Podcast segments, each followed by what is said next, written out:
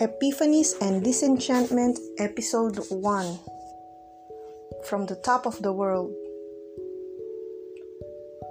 Feel the cool air crawling down your spine, embracing every inch of your skin. See those wisps of clouds around you. Hear the beating of your heart thumping freedom, freedom freedom. Smell that refreshing dewy scent of the vapor in the air or the petrichor in the wind. Taste like new opportunities and power at last. That's how revitalizing and liberating it is to be at the top of the world. You see, mountaineers would brave extreme dangers to reach the summit of the mountain. They are willing to go under strenuous training in the name of challenge, excitement, and remoteness. The cost, time, and danger would take a back seat when the goal is set. I am not a mountaineer though. I'm just a middle class person working my ass off to make ends meet. My goal is only to climb the top of the food chain enough not to become prey of mediocrity and complacency. But as I look back at my young career in my small town, I am already entrusted with various opportunities to exercise my expertise in my profession and huge responsibilities to execute duties that are, well, administrative in nature. I have the opportunity to command professionals under my jurisdiction. I can implement protocols. Then I can make the protocol.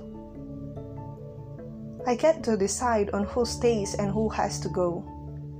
I have a seat at the table, crafting and implementing policies, developing innovations, proposing projects, and evaluating others. I get to lead my fellows even when I hold an entry level job position, legally speaking. In my young career, I am held upon a pedestal next to the school head. I got admirers and critics, of course. Admirers would appreciate all my hard work and liken me to a superwoman. They say I can do everything. They say that I can inspire or motivate inefficient teammates to work harder. Some would say I pressure them to either perfection or distraction. Critics would say I'm no fun and see me only as a workaholic snob. Some even claim that I get to manipulate the decision in favor of my judgment. Some would look up to me and admire my work ethics, but there are also some who would take me as a stock up who loves bossing around. But there is one thing they have in common.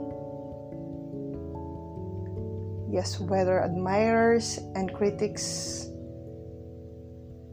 they have one thing in common.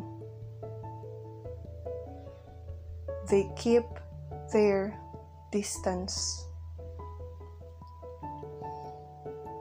And that's when I realize it may be empowering at the top of the world and liberating at the top of the command, but it can also be lonesome.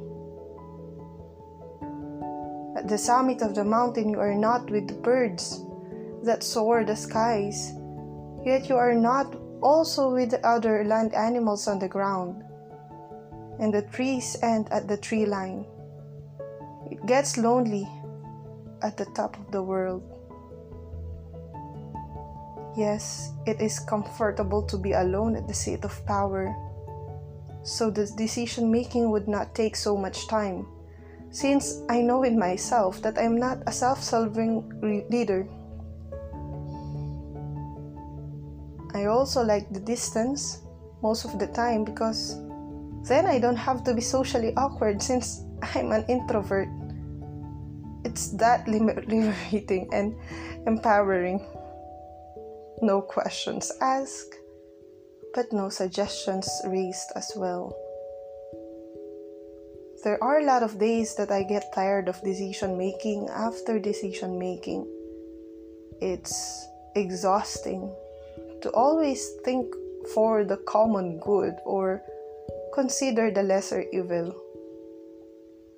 It is saddening to look around and see no one willing to exchange ideas as your peer, not to be rude only to have an intellectual and healthy discussion. No one dares.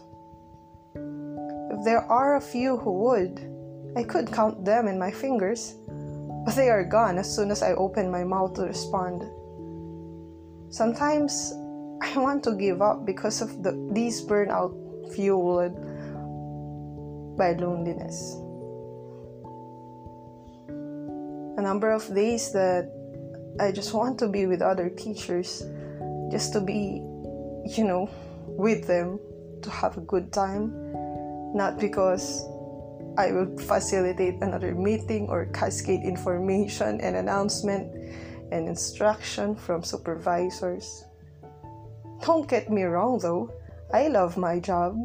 I appreciate the trust of the higher ups and the recognition and respect I receive.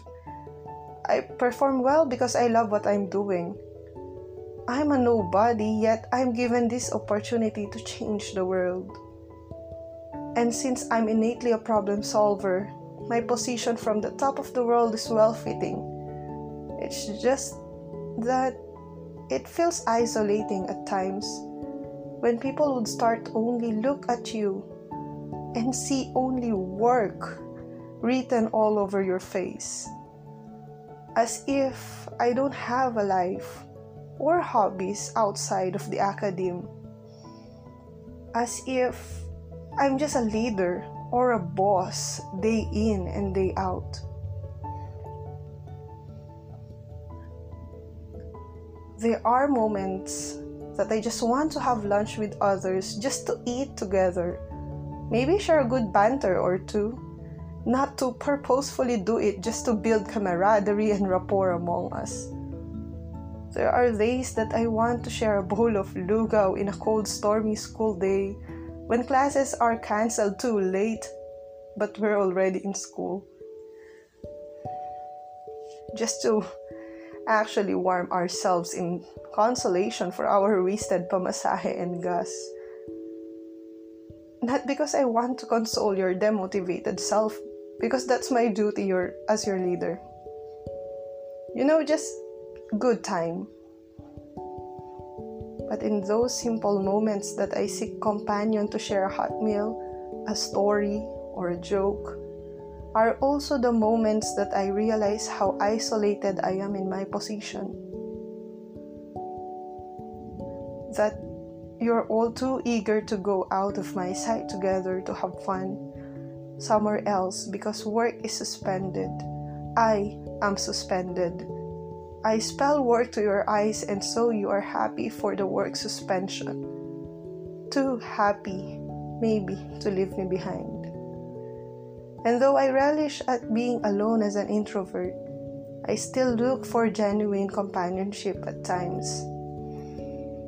A genuine companion who see me as an equal but still respects our differences and boundaries. So, my epiphany from the top of the world is this. When the next time you have a chance to meet with your team leaders, you may want to invite them to go, even just for a once in a while, or maybe ask them about their day when they ask for suggestions, please don't be afraid to share your brilliant ideas. True leaders acknowledge that they do not know everything and still need to hear from their teammates. Your respect is very much appreciated, the boundary very much recognized. But please also know that it gets lonely at the top of the world. Indeed, it is lonely there. The cool air, wisps of clouds, dewy scent of vapor in the air, petrichor in the wind, and the beating of my heart thumping freedom, freedom, freedom are not enough to make me stay here. The disenchantment is rather heartbreaking, yet liberating as well. It's time to bid farewell to tears and sweat I shed, the ties I had to sever in the name of common good, the boulders of mediocrity that I crushed, the tempests of prejudices I withstand, and the loneliness I braved with gritted teeth all this time. And since I cannot withstand another gush of loneliness, I am climbing down the mountain. I will rejoin with trees past the tree line. I have seen the skies from the top of the world, and while I still savor the liberating and empowering feeling on the summit, perhaps I will opt to soar through the clouds again someday, in some other way. I'm etching my name on the summit I hope what I have contributed is enough to keep it there for a while. Maybe someday, when I reach the top again, it is still etched there.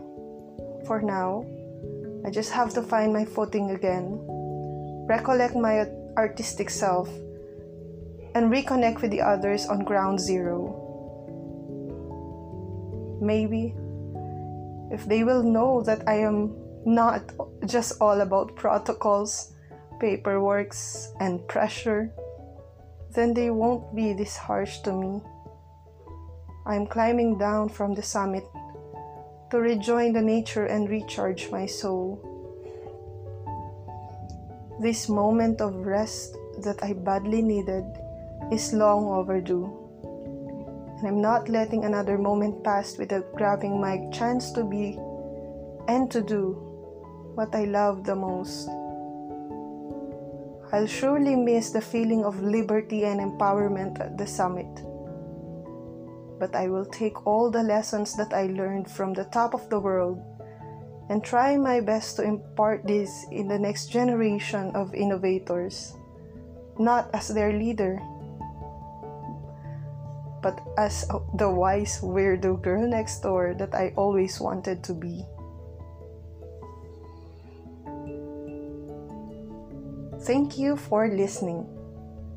I hope you enjoyed today's epiphany and disenchantment. Till next time, bye.